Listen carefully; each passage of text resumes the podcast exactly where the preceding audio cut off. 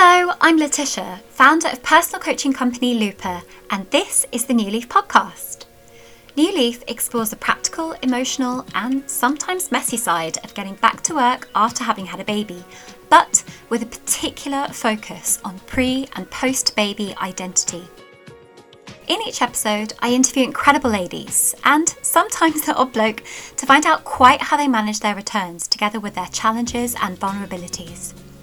In the age where the pressure for female perfection and having it all has never been higher, welcome to New Leaf. Follow the podcast on Instagram at, at New Leaf Podcast to find out more, and follow me at Looper Growth to find out about my prenatal and postnatal mama coaching program.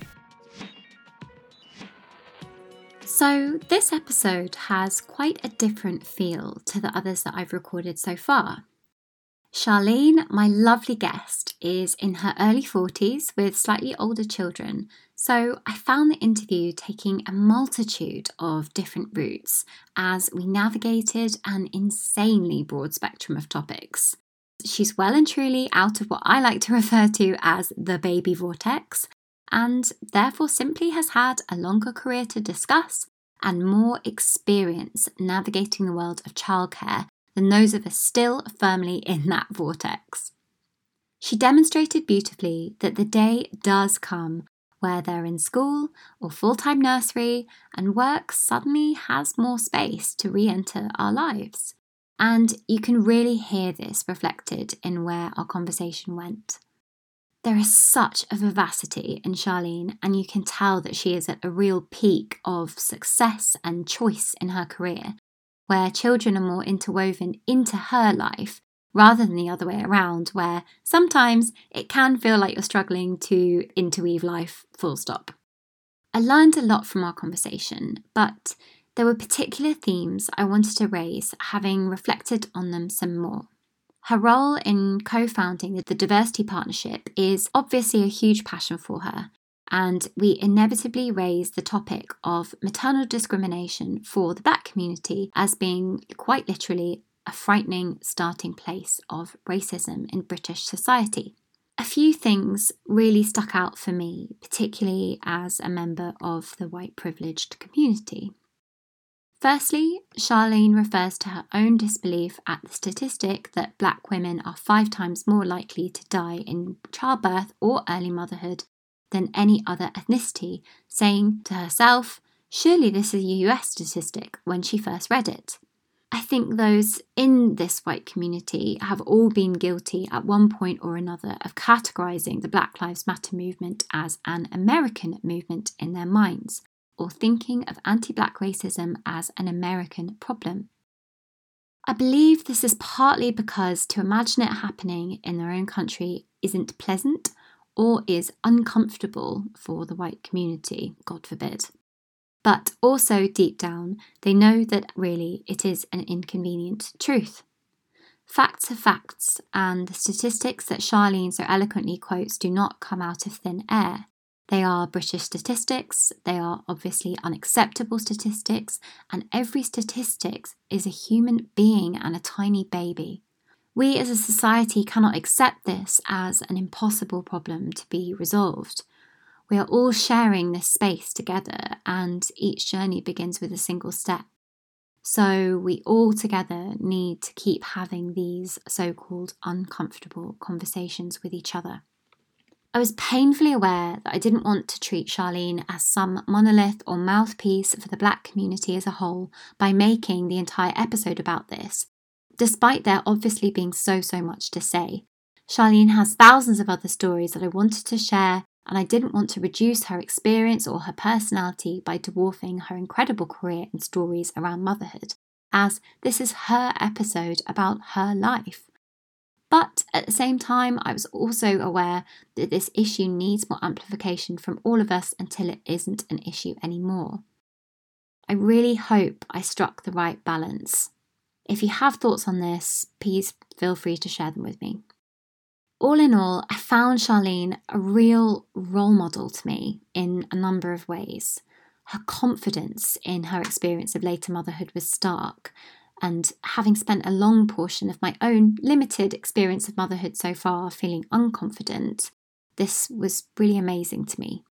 She just owns her choices unapologetically, and to be frank, I found it uplifting, reassuring, and eye opening to see that someone as fun, as interesting, and beautiful as her can also have an insanely successful career with two beautiful babies and clearly just be living her best life, despite a terrifying attack and a mental breakdown, which she so bravely shares.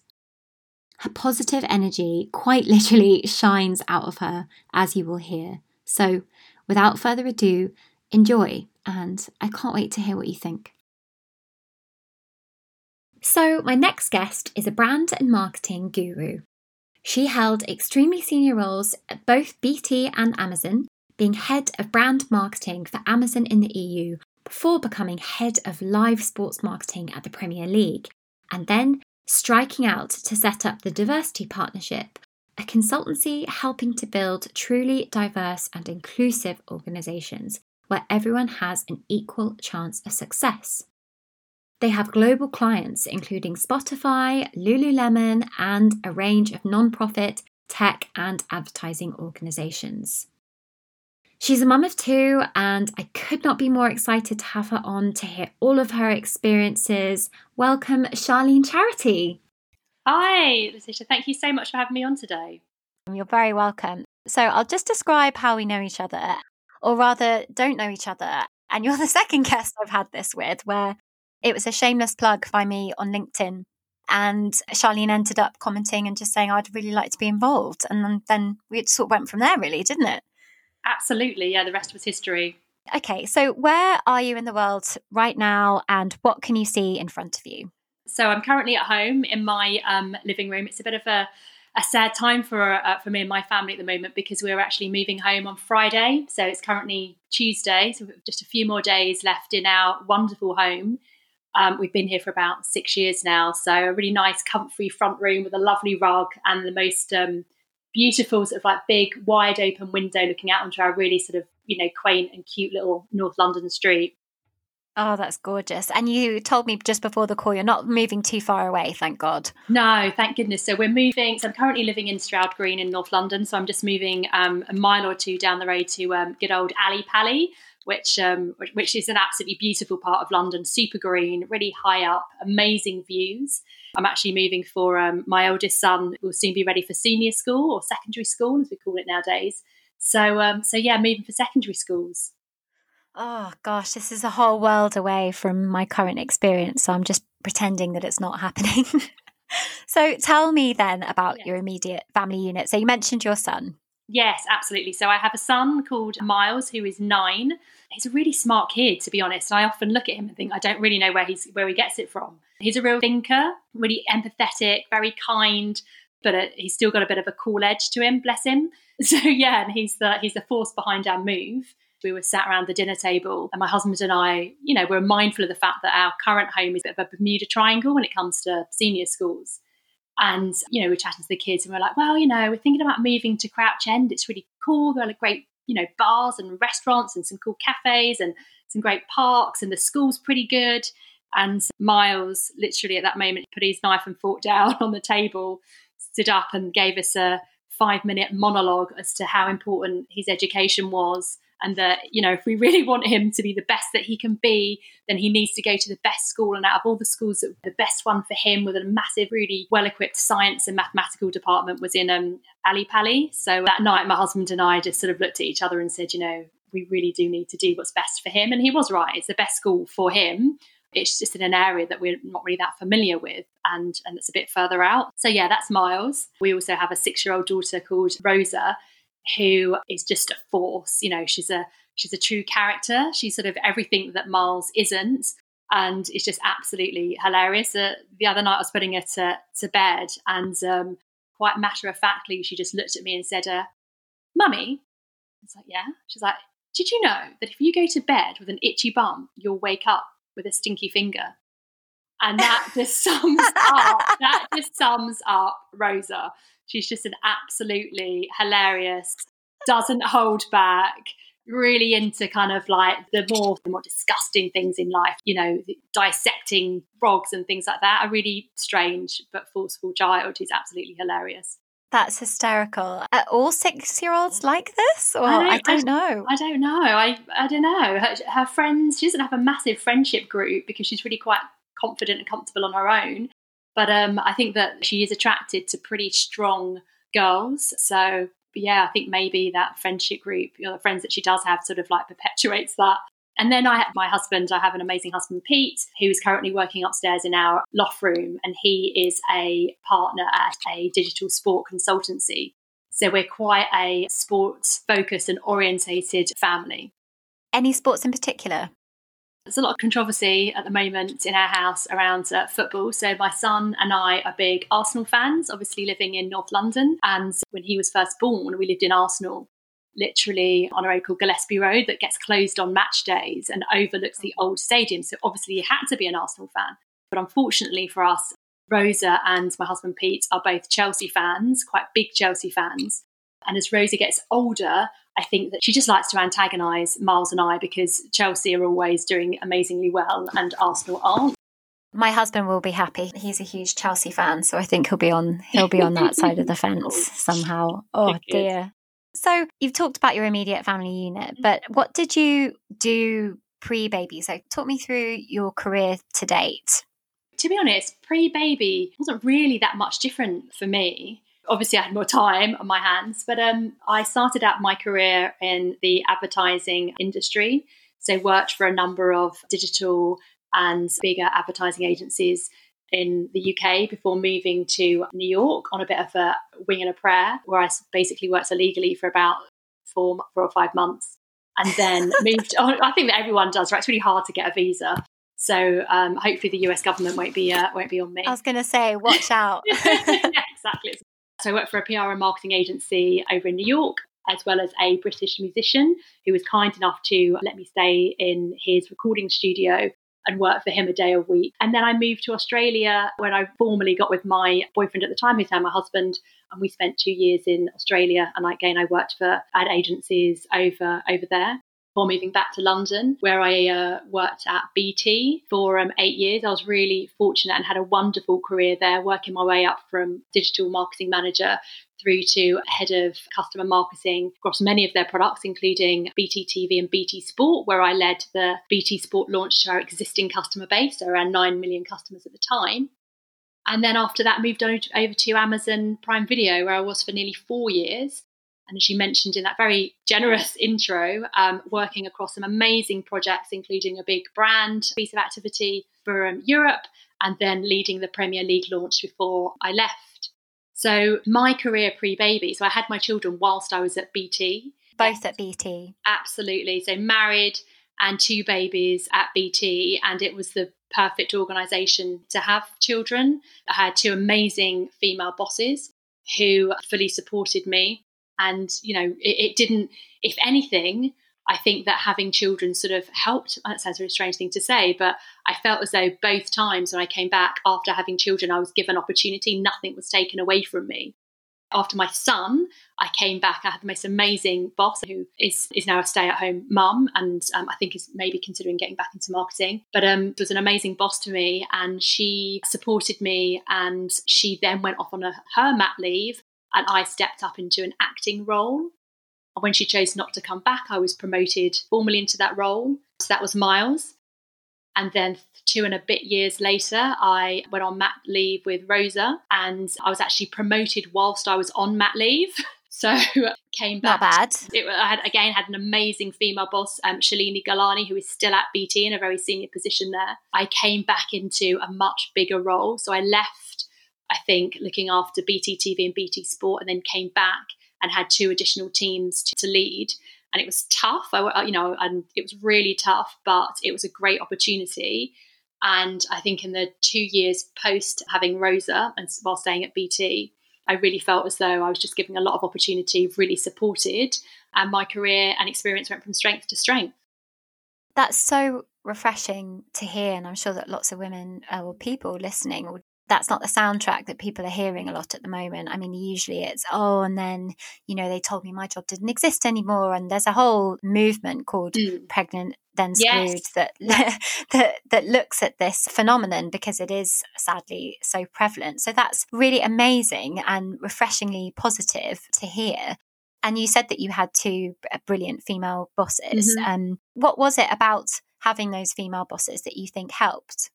Quite interesting, actually, because both of those female bosses at the time that I went on maternity leave didn't have children, which I found quite interesting. However, I think as an organisation and as a marketing department, there are still, and they were at the time I was there, a lot of women in there that had children of various ages.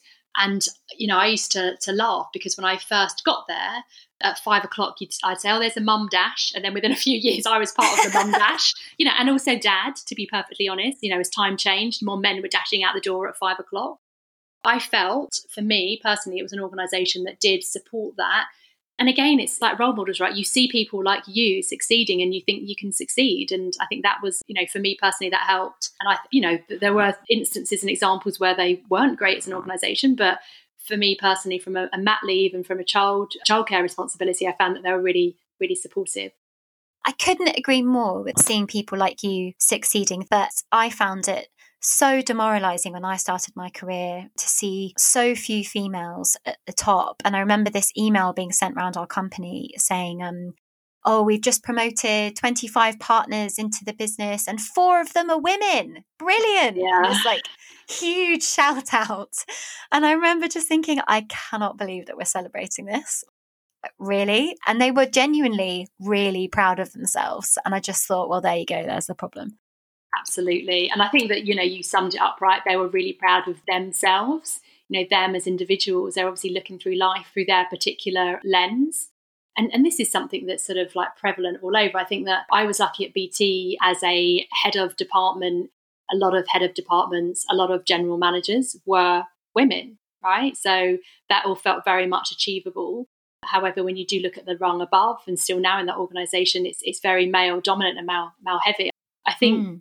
Something that I'm very passionate and mindful of today, and obviously given it's Black History Month, is the ethnic and racial diversity in organizations and how that still hasn't and doesn't seem to be improving, shall we say? Uh, which is which is actually quite demoralizing again and, and, very frustrating and something that I'm really passionate about and which is why I do the job that I do now from a D&I perspective is that I just wants to be fair you know and a lot of the work that I do does look at let's look at the end-to-end recruitment process let's look at the end-to-end development process. Let's speak to your employees from diverse and marginalized backgrounds and let's see how we can help them feel a sense of belonging. And you know i've had the luxury of working at a few big corporates, Amazon, obviously, big, big corporate, BT. But I've also had the luxury of working on a lot of client business. Obviously, I do now, I've worked with a lot of clients, but, but also my advertising days. And I have had a lot of exposure to organizations where there just isn't that level of diversity. They may be patting themselves on the back because they've got four women on the board. But if, if you look, if that, honestly, but uh, if you look a bit broader than that, that's kind of the only diversity that they that they have, mm. which is mm. really quite disappointing it is so disappointing. And I think it's all too easy for people to just kind of throw their hands up and say, oh, well, I just hire the best person for the job and I believe in meritocracy and whoever's got the best grades or the best mm. background or whatever. And it's just such a myopic, like short sighted way of looking at what makes a good team and also just what makes a good employee. And if you are dealing with an environment where you're not starting from the same point in the race for whatever reasons, you know, broader societal reasons and structural racism, systemic racism, etc. How can we make it more even and what's the incentive? And I think if you're at the top and you've lived this life of white male privilege, I think, uh, or just white privilege full stop, I think equality can feel like discrimination because you feel like, you know, you're losing out. And it's like, well, you know, sometimes you do have to lose out. like, and actually, are you even losing? But it's this real defensiveness that I get. And again, from older people and particularly the blokes, just get really angry about it. And often I'm like, why are you angry? Yeah, it's um do you know what? It's it's really quite exhausting. exhausting. I probably shouldn't say I probably shouldn't say that, should I? We see this quite a lot from a D&I perspective and you know, and I see it I think there's a generational challenge and piece at play where it does feel, you know, I'm 43 now, so a lot of kind of like my generation and older, Gen Xers and older, really do struggle to understand and appreciate that they are and have been socialized in a world of, of, privilege, right? And a lot of and that privilege is is obviously white or quite often male dominated privilege. And I think that when often you sort of like hold a mirror up at them and you talk about white privilege, just those two terms in themselves can instantly get people's backups, right? Describing somebody as white by the color of their skin, they've never experienced being described or categorized by their skin tone, instantly feels really offensive and really harsh. As a woman of color, my business partner and co founder Abby is black. So for us, you know, we're quite often we're very much used to being described by the colour of our skin. But when you flip that back and you hold a mirror up at somebody that is white and of a slightly older generation where they've never experienced that, that instantly can get people's backs up. And then when you talk about privilege, you know, and a lot of people in privileged positions maybe haven't started out in privileged positions. You talk about privilege, you, you know, people say to us, well, I'm from a working class background. Yeah, but you're still in a position of privilege because imagine being from a working class background and black and Asian and other intersectional groups. And I think that those two terms joined together can often get people's backs up. And I think that's sometimes where that comes from. And then we can talk about white fragility. I know there's a, there's the book and there's been a lot of sort of like conversation in the media, but those two things are, at play can quite often leave people that are not used to being described in a certain way or by, you know, identified by the color of their skin, feeling really kind of like quite vulnerable and uncomfortable. And I think that quite often it's hard to just open yourselves up to that vulnerability and to acknowledge that probably in a position in life where you haven't had to experience a lot of the setbacks and the challenges that people with a different skin color may have had. One of the uh, stats that really, really upsets me being a mum is the fact that black women are five times more likely to die as a result of pregnancy or in childbirth than their white counterparts. That for me, when I read that stat, I was absolutely heartbroken I was like, questioned it, you know, really? Is this, is it, surely this is from the US, surely this is an American stat. But no, you know, this is a, a stat, I think it's from the ONS, and it's a stat that's, that's very recent from the last couple of years.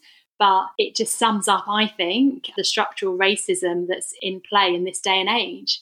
So I was speaking to someone that I coach, and he was telling me about his mother, who was of mixed heritage, same as me, how his mother went into hospital to give birth to his brother, his younger brother, and how she experienced a level of prejudice. And so were challenging her and her interpretation of the pain that she was in. So I sort of experienced both of those. So I read about that stat and educated myself up on it. And then I was chatting to Sky that I coach, and it really cemented itself in my mind. And emotionally, that's absolutely and revoltingly upsetting. And then I think Abby and I do a lot of research for the training courses that we run and that, that we share with people. And then again, like statistic after statistic, and it's absolutely exhausting. Children from Black, Asian, and minority ethnic families more likely to live in poverty. For Black children, it's twice as likely to live in poverty. Obviously, we all know this. Black men are more likely to be stopped and searched by the police, 11 times more likely to be stopped and searched by the police than their white counterparts. Honestly, it's stat upon stat upon stat outlining how structural racism is alive and breathing in the UK today.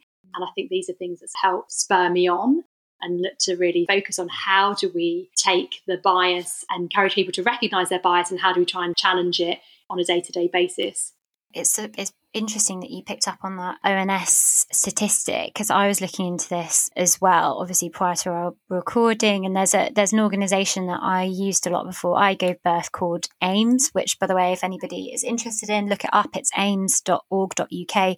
And it's all around empowering women in their own birth and being more aware of using their voice to claim better outcomes for themselves and their babies. And they had a super interesting article which is all about why are so many BAME women dying and like how can we tackle it as a collective. And they're a big voice of midwives as well. So I thought it was super interesting. And one thing that they were talking about was preeclampsia, which um, anybody who's listened to this podcast, they will know I'm really passionate about. And I, in my extremely privileged, frankly, white position, thought that I wouldn't suffer from because I knew that it was something that is super prevalent in the black community and also amongst people who are overweight, diabetic, etc. Like the risk factor just increases. And I thought, well, I'm not in that category, so like I'll be fine. And obviously I wasn't. And when I started looking up this more, and I was like, why is that then that like more black women get preeclampsia? Like, why is that? And started doing more research, came across this article, and I thought they phrased it really well. So, like, I've got it in front of me, but they say that even if after numerous robust scientific studies there could be proof that there was some pregnancy related problem that certain ethnic groups were prone to, this raises further questions. Firstly, is that condition something which is caused or exacerbated by the way a person lives, for example, poor diet or stress? But if so, we then have to consider whether structural inequalities are playing a role in this particular ethnic group developing that condition. So, what they're saying is that as a medical community and as a society, rather than just blanket saying, oh, well, that community is more prone to this. So, oh, well, there's nothing we can do about it. And I just thought it's a really interesting way to start flipping this stuff and looking at it with a bit more intelligence rather than just putting it in the other category and not really doing anything about it. Mm.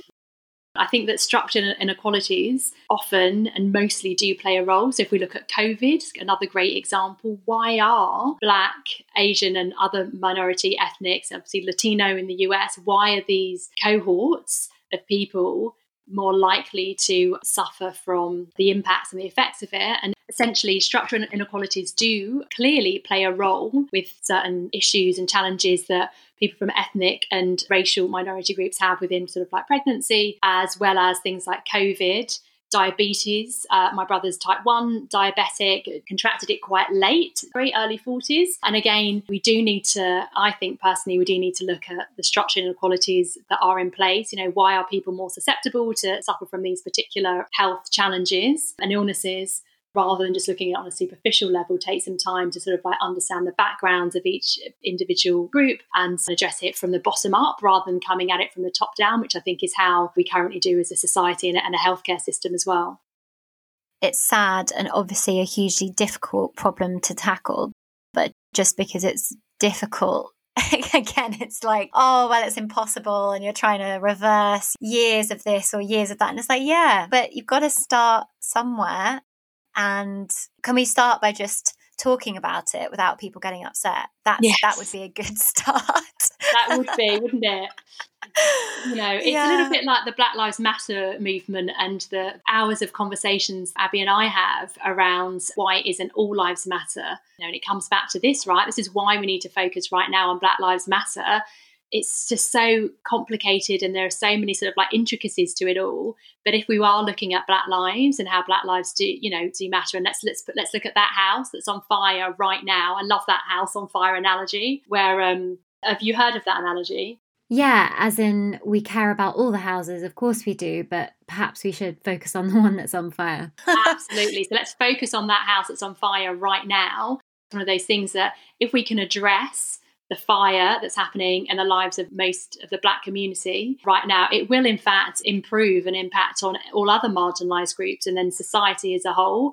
But right now, we just do need to focus on this. And I think that when we talk about things like COVID, when we talk about things like significant health care challenges, adult and childhood obesity, challenges within pregnancy and labour, obviously preeclampsia being one of them, all of these individual things disproportionately impact the black community and in turn, it's a strain on the NHS, right? So if we can fix it for the black community, I think that we genuinely will fix a lot of other things in society as well.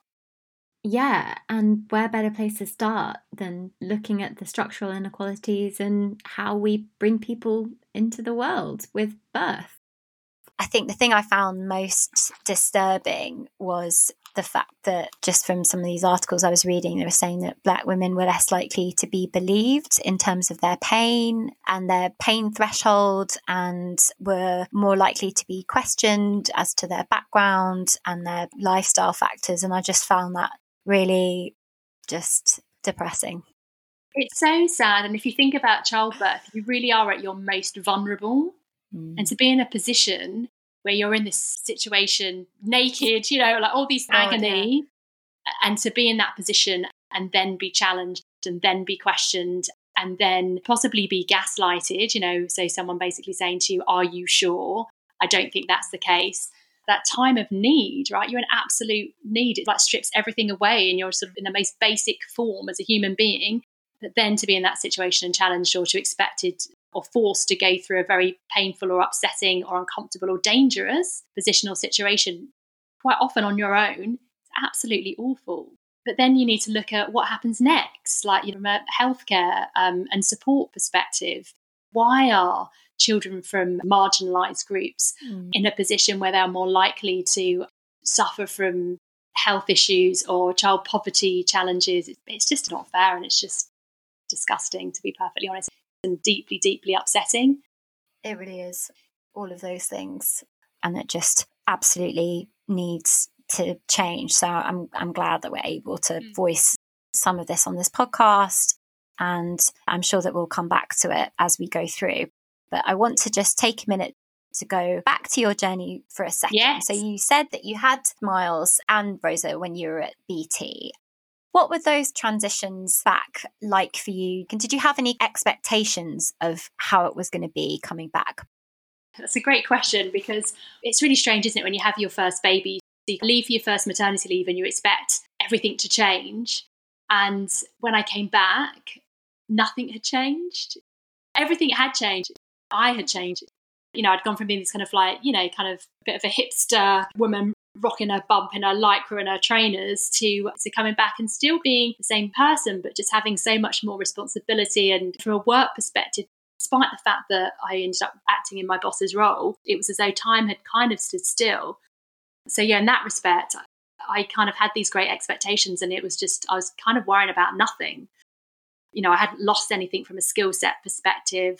I hadn't lost anything from a marketing capability perspective. If anything, I'd gained a lot being able to sort of juggle more and maybe care a little bit less about work. Not in a bad way. I think before I left, I probably cared a bit too much. And with regards to the transitions back with Miles. I really wanted him to go to our local council run nursery. It was just amazing. It was the best place for him. It was a real community. So, in that respect, it was great. With regards to timings, I took nine months off with Miles purely because the nursery places came up in January and September. I think I started him and gradually slowly introduced him into nursery, settled him in over a longer period of time. And this is going to sound incredibly selfish, but I actually took a month for myself so he was in childcare and I had a month just to relax, you know, just to prepare myself, just to get the house ready, get get my mental health into a good place and space, just to meet friends for lunch and just try and get back and recalibrate, get back to being me again after basically being this sort of like feeding machine um, and nappy changing machine for the past eight months or so. And you said to get yourself into a better place mentally and mental health. Is that something that you suffered with? So I had a really difficult birth with Miles, and I just found it really hard. Found it really difficult. Just, it was just, I don't believe I suffered from postnatal depression, but I just found it really bloody difficult. Um, the winters were long, the winters were really harsh, and um, I just felt really lonely a lot of the time. You know, my friends were off still partying and traveling and, you know, being the cool, amazing women that they are. And I just felt as I was missing out on a lot of that. And I was just absolutely blooming exhausted. And I didn't want to be in a position when I went straight back to work, which I knew would be relatively full on, just not my A game.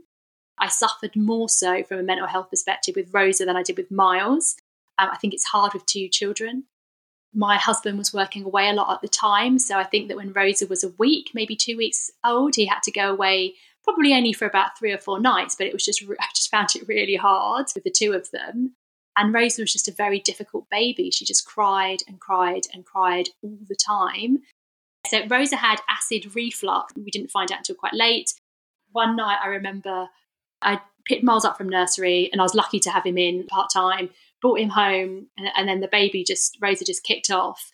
And at about eight o'clock, Miles came up to me and said, um, "Mummy, um, CBeebies have gone to bed, and I haven't even had my dinner yet."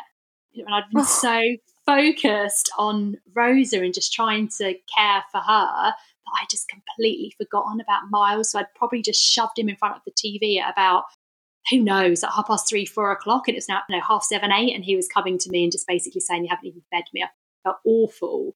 And I went back to work, back into a promotion, which was fine at first, but then I put myself under a lot of pressure. And I think I had a catalogue of issues that sort of ended up in me kind of breaking um, with Rosa. So obviously she was very difficult. Put her into nursery. I had some time to myself, which was great, and I really appreciated that. Went back to work. Went into a promotion, which was I was okay. But then I got attacked in my local park when I was with Rosa, and it was a physical attack. To be honest, you know, I it was really shocking and really upsetting, even more so because I was with my baby in a pushchair. Basically, a man was dumping. So I lived quite close to Finsbury Park, and as I was pushing her through, I saw a man dumping a whole load of food into the children's play area. And I literally just said to him, I just said, Excuse me, I don't think you should do that. That's a children's play area and it attracts the rats. And he went for me, which was really quite frightening. Luckily, I was in my running gear, ran out of the park, screaming with this man behind me, kicking and punching. And as I ran out of the park, I think this is what upset me the most, I tripped Rose's buggy on its side went into really busy traffic on this road called the Seven Sisters oh Road. Oh so I lost it. Luckily, a bus driver stopped in time. So she went into the road but didn't get run over. And amazingly, and like always in my life, whenever I'm in a time of need, like there's always an amazing band of women that come to help me. Women, commuters, ran towards me and sadly, and I've never uh, had a chance to say thank you to the lady, but a teacher stepped in and this man that was attacking Rosa and I literally just punched her square on in the face. And then he ran off. I think that the culmination of having a difficult baby, going back to work, going back to a promotion, then the attack just broke me. BT were amazing. I had counselling, but I really needed a good, good few months to just sort myself out and and just look after my mental health because I was just in a really really bad place. That is terrifying. You must have been beside yourself. Also, and this is probably a really weird thing. Okay, this is a very weird thing to no. say. But when you're pushing a pram, you don't feel the object of scary men.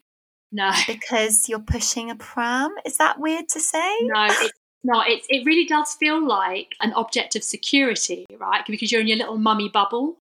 I remember somebody saying to me when I explained, I was very vocal about it. for me, I just had to get it out. I had to, I like somebody just say to me, "Was there any preamble?" And I was like, well, "No, I was pushing a buggy." And, and in all honesty, I think this man was just mentally ill and possibly not used to human interaction, and it just wasn't helpful. You know, I didn't, I wasn't, didn't raise my voice. I was trying to be, I was very calm speaking to him, but clearly it just pushed a button, and unfortunately, I was at the receiving end. But I, I know what you mean. I think that when you are pushing your buggy, you do feel as though that you have this sort of chariot of safety, right? Like your child's safe, you're pushing it, you're safe, you're in your mummy bubble, nothing can harm you. So it really did. Um, I think emotionally, mentally, it really did affect me. But as I said, I was very lucky in the fact that the therapy that I had, and also I spoke to the Friends of Finsbury Park and lots of other local organisations, and police were patrolling the park, and some lighting that was broken, even though it wasn't it wasn't that dark, was fixed. And I felt as though my sadness and frustration, I was able to convert it into some positive actions. And I think I got a lot from that, and it's helped me really deal with it. I've come to peace with it and I visit it on a regular basis and I'm not sort of like afraid of going there. It's super interesting that you said that it was a combination of the attack and second baby that caused this sort of mental break. It must have just brought so many emotions to the forefront. And with a couple of other guests, I talk about this actually. It's like when you have your second baby, you're juggling twice as much as what you were juggling before. You're doubly sleep deprived and you're splitting yourself even more ways while you try and care for your partner as well as these two extra little people. And it's, stressful. So then to deal with a huge trauma like that as well must have been awful. I'm not going to lie to you, it was tough and very upsetting. And, but I, I, I had to, the therapy that I had to sort of like get through it but also the action that I took. I felt as I was taking positive action to make the park safer. to improve it in any way I could, to share my story, to highlight to people that maybe going through the park in the winter probably possibly wasn't the safest of things to do. But in the fact that the councils came together and they improved the lighting in the park, all these little things, I felt as though I had made this positive change. And in doing so, I kind of felt okay about it. And also because it's clear that that man was mentally ill, right? It's clear that he wasn't just a nasty person. I think all these little things have helped me come to um, come to terms with it all. Of course, and it, I mean, it doesn't make it any less scary at the time. And I'm so sorry that you went through that. So you had Rosa, and then yeah. heading back to work for a second time. And I think you taking that month for yourself, I kind of feel like maybe that should just be mandatory for everyone. Why didn't I do that? I actually think that my husband encouraged me to do it. So with Miles, he wasn't working away as much. I can't remember if he suggested it or I suggested it, but I know that he was really supportive of it. And I think it comes back to our, whole philosophy. And I always joke and say, oh, you know, Pete and I were really selfish people, but we're not. Like, we obviously love our family and we'll do anything for our family, but we do believe in looking after ourselves first and foremostly. I think it's really important. There's that whole, again, another analogy when you're on an aeroplane in the safety video, they always say, you know, adults put your masks on before trying to secure a mask of, um, of your child. And that's something that we've tried to apply to our lives. Like, we can't be great parents, we can't be supportive, can't be doing the best for our children when we're just trying to survive ourselves. For a lot of families, people don't have the luxury of finances. I think there are small things that you can do, like take a bubble bath, send your kids out on a play date, and just have a rest we're moving on Friday, but a couple of weeks later it's half term. And um, we were talking about the fact that both of the children are actually going to be in holiday camp. And on the Friday, we were originally going to spend it as a family, but the kids both want to be on the school camp on the Friday because there's a Halloween disco. So Pete and I were like, right, brilliant, we'll just go have a nice boozy lunch.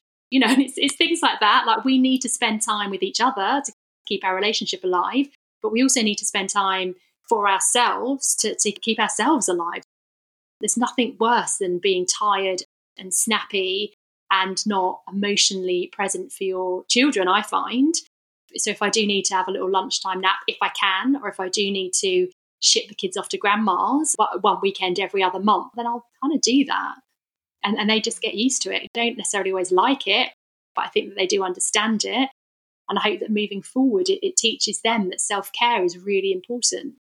So much of what you say will resonate with people in the there's a culture of self sacrifice where being a great mom is sacrificing your soul for the sake of your kid.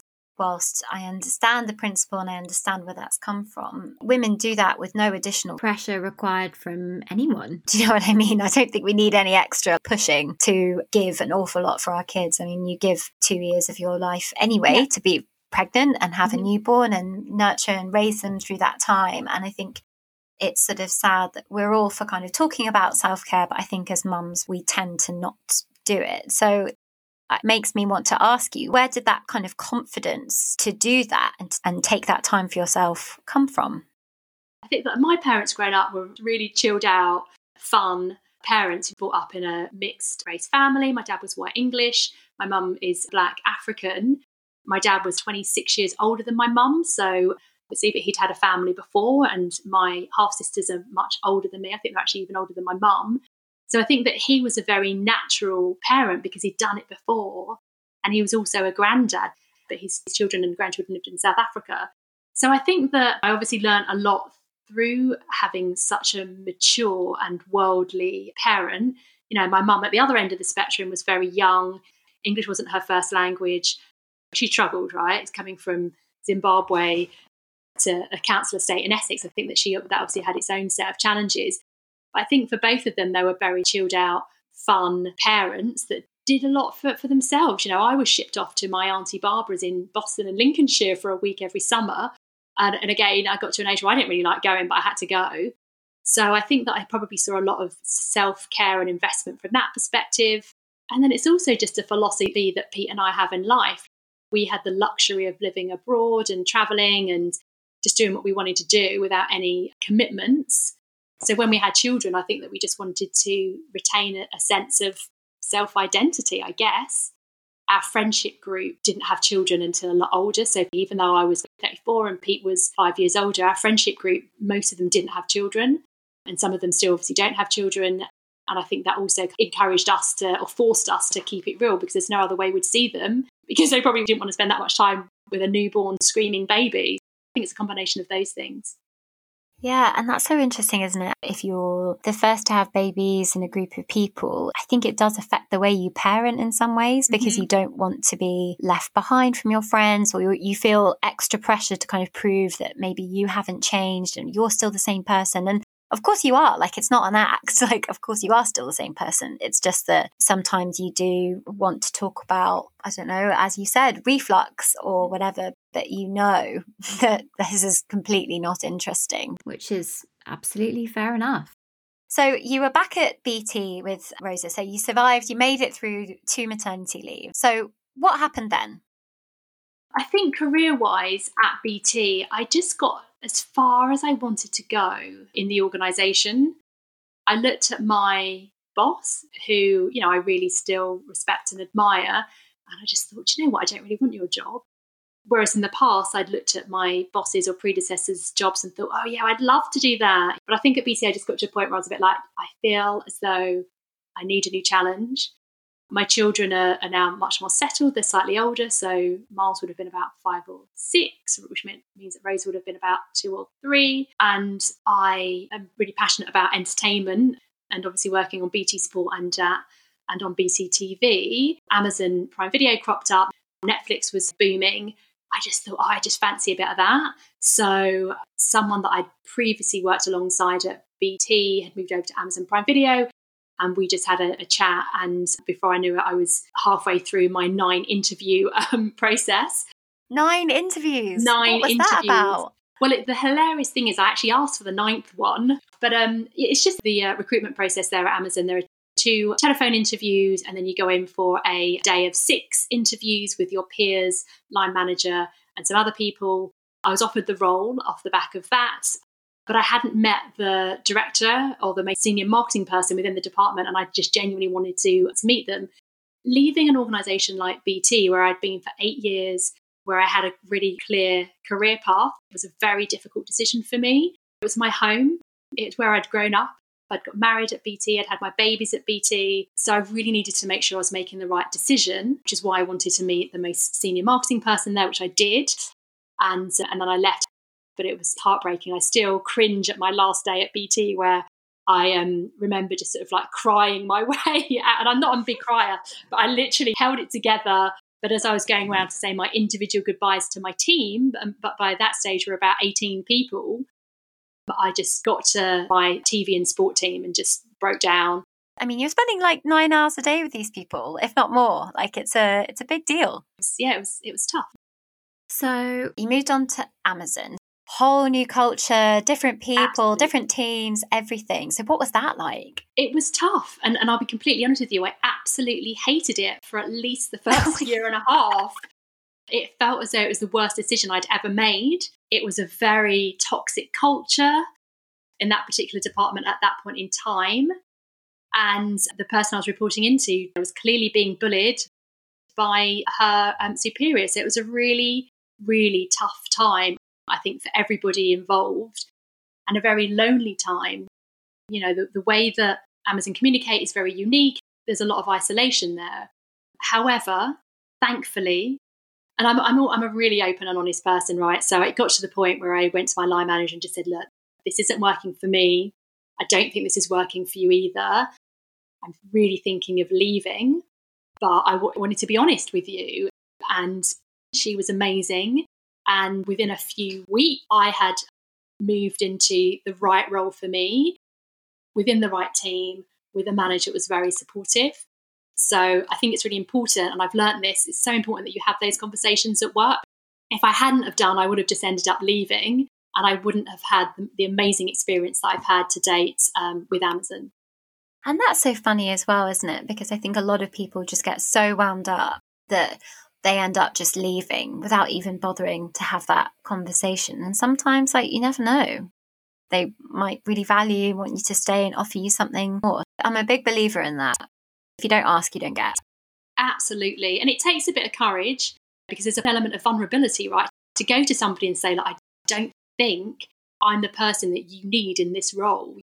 I don't think I'm doing a good enough job. I knew why and I was able to communicate that.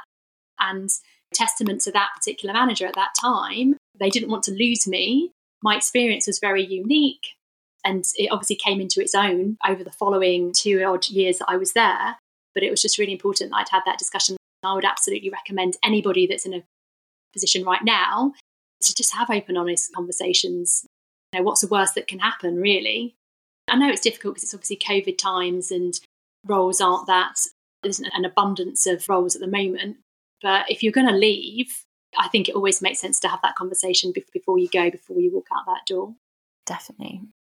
So, the most exciting bit of all of this really is how did the partnership all come into fruition? So, whilst I was at Amazon, I worked on a big brand campaign and then I worked on the Premier League. And halfway through the Premier League launch, I'd get wheeled into all the, not wheeled in, but I'd need to attend all these meetings and particularly meetings with the top six Premier League clubs. And I remember being sat in one and looking around and thinking, oh, there, there's no one like me. I think there was an amazing lady that heads up the marketing for Liverpool Football Club on the call, but she wasn't in the room. The rest of, honestly, the rest of the people in the room were white men, middle aged. They're all great and lovely people and very kind and very hospitable and very professional. And I never felt as though I was looked down on in any way, shape, or form. And, and it started to kind of grate on me a little bit. And I needed to find a new advertising agency week. So that was happening. I'm like, oh, this is really weird industry, you know. And I set up a lot of meetings. I'd go into a lot of these meetings. I've always worked in marketing, but there's always at least been a lot more women around. And then I went to see an agency, and I obviously won't share the name, who I felt really rude. And I'm coming to see you for, for help and potentially for partnership. And I just rocked up me, and they literally gave me about 20 minutes of their time, cut the meeting short. They clearly like wheeled in some like the most senior people thinking, oh wow, Amazon are coming. And in walks kind of like little Charlene Charity with her jeans and her curly hair. And I could just see the like the utter like disappointment and disrespect on their faces. And I was, I was genuinely upset. Went back to my boss the following day and explained what had happened and how they'd kind of spoken to me and how they'd cut the meeting short. And I think at that point, that experience really started to open my eyes to the lack of diversity and the, the complete void of inclusion in a lot of organizations you know, it's always been there. My degree was actually in human sciences. My dissertation was on social exclusion. So I've always been interested in it. It's always been my passion. And I think a combination of all of those things in that very moment in time made me think, I need to do something more. So I handed my notice in and I will take some time out, see my family because Amazon is a very intense place to work and I just wasn't seeing the kids and it made me miserable. So I thought I'd take the time out, see my children, move home, which I'm finally doing, and then come back into marketing but I then thought, oh, I really wouldn't mind doing a bit of D&I consultancy. I picked up a couple of projects just on my own. But then the George Floyd murder happened and the Black Lives Matter movement gained a lot of traction. And I met via LinkedIn my amazing um, business partner and co founder, Abby. We decided to set up the diversity partnership and it's going really well and it's it's exciting but it's hard work you know, my passion is diversity and inclusion, but my profession is marketing. So I'm in this interesting position now to build and to lead by example from a D&I perspective. But my but the diversity partnership is something that will live on even if I'm not on the business full time, and I can absolutely do that in a non-exec director type position. So that Chadwick Boseman quote: "I'm taking my time, but I'm not wasting my time." So that's my approach. I love that. I think that's a great quote and very poignant that it's from Chadwick mm. Boseman as well. Yeah. It's so close to my heart and I absolutely love it. And you know, my husband thinks I'm crazy because it's like, you love it, it's going really well. Why do you want to go back? But in my mind, it isn't going back, it's all going forward. And and I, and I meet such amazing people all the time. And I have done, you know, you're one of them, Letitia, to be perfectly honest, um, as I'm on this journey and each of them have taught me something different. And you know, I work with an amazing uh, creative strategist who um, is has a full time role at Facebook, But we also work together for an organisation called POC, People of Colour in the Creative Industries. He leads a massive division at POC, as well as having his role at Facebook. So I, I am meeting a lot of people that are making both things work. And as I said, I've spent 20 odd years in marketing. It's kind of what I do, right? It's part of my identity. And I love the work that I do. And I don't feel as though I want to sacrifice one thing for another. Like I want to do both of them. So if you want to make something work, you can make it work. Well, then people need to watch this space to see what Charlene does next, because yeah. I will be watching very closely. So I know that Rosa's six and Miles is nine, but what are the main things that you've kind of noticed since exiting the baby vortex and moving more into the child vortex? So I know that a lot of people who are listening to this are still in that really, that, yeah, the vortex of being a new mum at the beginning and all the stuff that comes with having babies and toddlers. So, what advice would you want to give to career women who are in that situation right now? It's a really good question. I found, for me personally, I found the baby vortex definitely the most difficult once they can start speaking, it starts to make things a lot easier. I would say give yourself a break first and foremost. It's really hard. And part of giving yourself a break may be getting the help that you need. So for me, when Miles was first born and I was on maternity leave, I saw a lot of my mum and she was just amazing. Like she was there straight after the birth and wouldn't leave his side.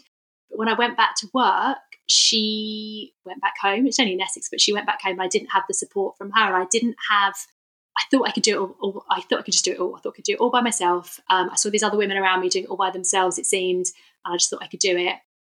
At one point, we got a cleaner, which was life changing. If you don't have a cleaner and you have a baby, just get one um, if you can afford it. I think that that for me was a really big step. And then the other thing that we didn't do, which I wish I had have done, was, was just ask my mum to come up and support me some more. When Rosa was born, we were able to come to an agreement where my mum, I basically paid her in the same way that I paid the nursery so she was able to um, give up to two days a week um, work and come and work for me two days a week. And that for me was the biggest benefit, I think, because you just don't get a moment to yourself when you have a, a baby. Like they're into everything and all over everything. Like don't stress yourself out with Instagram. Like I just think that following and looking, but honestly, and I didn't do it right. So Facebook was the big social media channel when I had the children. And then I didn't really get onto Instagram until a little bit later. But I never followed any of these yummy mummies because I, I just was not prepared to put myself through it. There's nothing worse than comparing yourself to somebody else and somebody else's life, which to be honest doesn't even exist. Right? Yes, they don't so look that true. great all day. Don't do like I just say, don't do it to yourself. Don't even entertain it. Like follow, just don't follow any mums in a similar position to you that only present a really positive image because it's not true and it's you're not being fair to yourself. I think that's such good advice because it's such a like feeding in the middle of the night thing to scroll through Instagram. And it's one of my biggest pet peeves. And I think at the time, as you said right at the beginning of this conversation, you're in such a vulnerable position in those early days and you're just extra mm. spongy, like you're extra. Yes, yes. You just absorb Sensitive, more yeah. crap you just do. And I felt like I'd just become this funny shell where I just felt like I couldn't get anything right and that everybody else was doing it better than me. And I felt like I needed a load of help and nobody else did. And it's, yeah, it's, it's a funny time, isn't it? Yeah, it is. It really, it really is. Honestly, take the help if anybody's offering, even if people aren't offering, but you think there may be a way that you can make it work, you know, it's a big decision saying to my mum, who for me to come to her and say, like, Mum, do you mind looking after my two children for two or three days a week? But she'd stay over, get up in the night, and she'd help me in the morning. And it honestly changed my life. So if there is a way that you can take the help, take it. And if there is a way that you can afford the help, I would say take it as um, as well. If you can't take it, make it try we'll just try try and make it because i do understand that financially a lot of people are in difficult um, situations right now try and make it work and remember it's only a short term investment there's an app actually that I'm recommending. This is not in any way endorsed or sponsored by them, by the way. I'm just genuinely recommending it called bubble.co.uk. And I was in London with, I didn't have any support in London, didn't have family in London. Well, I did, but my brother had had a baby four weeks before me, so it was sort of not really on the menu. But I didn't have much support, and on the occasion where I really, really did need some time, um, I found some amazing, really, really affordable help on Bubble. It's an app that you can download. People are checked, can check all their credentials and stuff. And I found it phenomenally helpful. So I would say that, you know, there's a actually really, really affordable, reliable, good help that you can get just to give you an evening off. And it's just like so rejuvenating, isn't it? Even just one day, it feels like a holiday. Oh, it's amazing. Just being able to drink a whole a cup of tea whilst it's still warm, or or having lunch, you know, whilst it's still hot, is is, is an absolute luxury. I also found that with my NCT friends, sometimes we would give we would do a bit of a child swap. So even if it was just for a couple of hours to get to sleep, you can often make it work. That's a good mm. idea. It's not exactly the most invigorating afternoon for you if you're looking after both of them, but it's it's definitely a swap worth doing. And then we'd also do babysitting. We'd also babysit for each other. So obviously, if there are two of you in in the evening, like a, you know two partners in in the evening, we'd let an, an NCT couple go out, and then I would go over to my friend's house whilst my husband stayed here with the kids, and I just take my laptop and do some work. But it's these, these little moments in time where where people can, you know, you can be in a relationship again, or you can, you know, have a sleep and, as you said, like rejuvenate yourself. These small moments in time can really make a big difference. I'm conscious of time and I'm aware that you've got all sorts of busy and important things to be getting back to. So, what do you feel is the best thing that motherhood has brought to your life? I generally feel as though my outlook to life has changed in a positive way where I'm just so grateful for everything that I have and every moment that I have with the children and every little thing that they do or say, I really start to cherish. I feel as though prior to motherhood, I would always kind of like wish the days away or wish the time away. I'll be like really keen to get on to the next thing. But motherhood has really slowed that down. So I think that's kind of just a general thing from a career perspective, motherhood has really cemented everything that I felt and, and believed beforehand.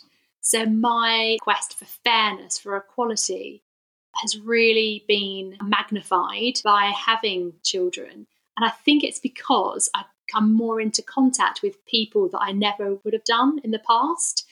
And, and I'll be per- perfectly honest with you, when I moved into the area, there's a lovely little school at the end of my road that is uh, Ofsted outstanding, which is wonderful, and kids look like clean and pretty and really well behaved. But we didn't get in, and I was absolutely gutted. And I actually got into my fifth school choice, and I was I wasn't particularly happy. I thought the kids were naughty, and it was a bit unruly. It was really run down. However, that has been the biggest, I guess, gift, and really opened my eyes to the inequality in in our neighborhoods, right? You know, and, and, I see that every day. And I think that for me is the biggest thing that being a parent has taught me like no one deserves to be in some of the bad situations that they find themselves in but as a community we can all rise together. And i'm so grateful for having the interaction and building the friendships with a real wide range of my kids friends. And that's really benefited my life motherhood has really cemented my thoughts, values, and belief systems, and it's really opened up my social circle and makes me better at the D&I work that I do. For me, having children has just made me so grateful for the life that I have, and I feel so lucky and so blessed every single day. And I don't ever remember feeling like that prior to having children. Okay, so last but not least, then, yeah. do you have a particular view on a top priority that society should be focusing on when providing for new mums and particularly in the kind of return to work journey? For me, it's around trying to level the playing field and how do we ensure that a new parent returning to work is given the same opportunities and is also treated with kindness because they will need it to a degree. It's hard, it's so hard returning to work. You know, I learned a lot from the, the positive way that I was treated at BT. I was given opportunities, I was given time, I was given a lot of support, I was given counselling when I had when I ran into emotional difficulty. And I think that in doing so, I was able to really thrive. And I think that every person returning to work needs that support. This is like a whole other podcast in itself, the the discrimination that mums, particularly single mums and people from different socioeconomic backgrounds feel in terms of perhaps the types of jobs that they're in, etc., where they don't have employers who are going to give you counselling or talk about phased return to work, or it's just like, well, you turn up or you don't, and if you can't do it, then okay. Or you can do part time, and yeah, we'll just reduce. You know, there's no compressed hours for you. It's if you want to work three days, then we'll we'll pay you for three days. I think leveling the playing field just encapsulates this really beautifully. And particularly what we are talking about at the beginning of this podcast, it just feels poignant and relevant to end on this note. So, tell our listeners about how they can access diversity partnership stuff before you go.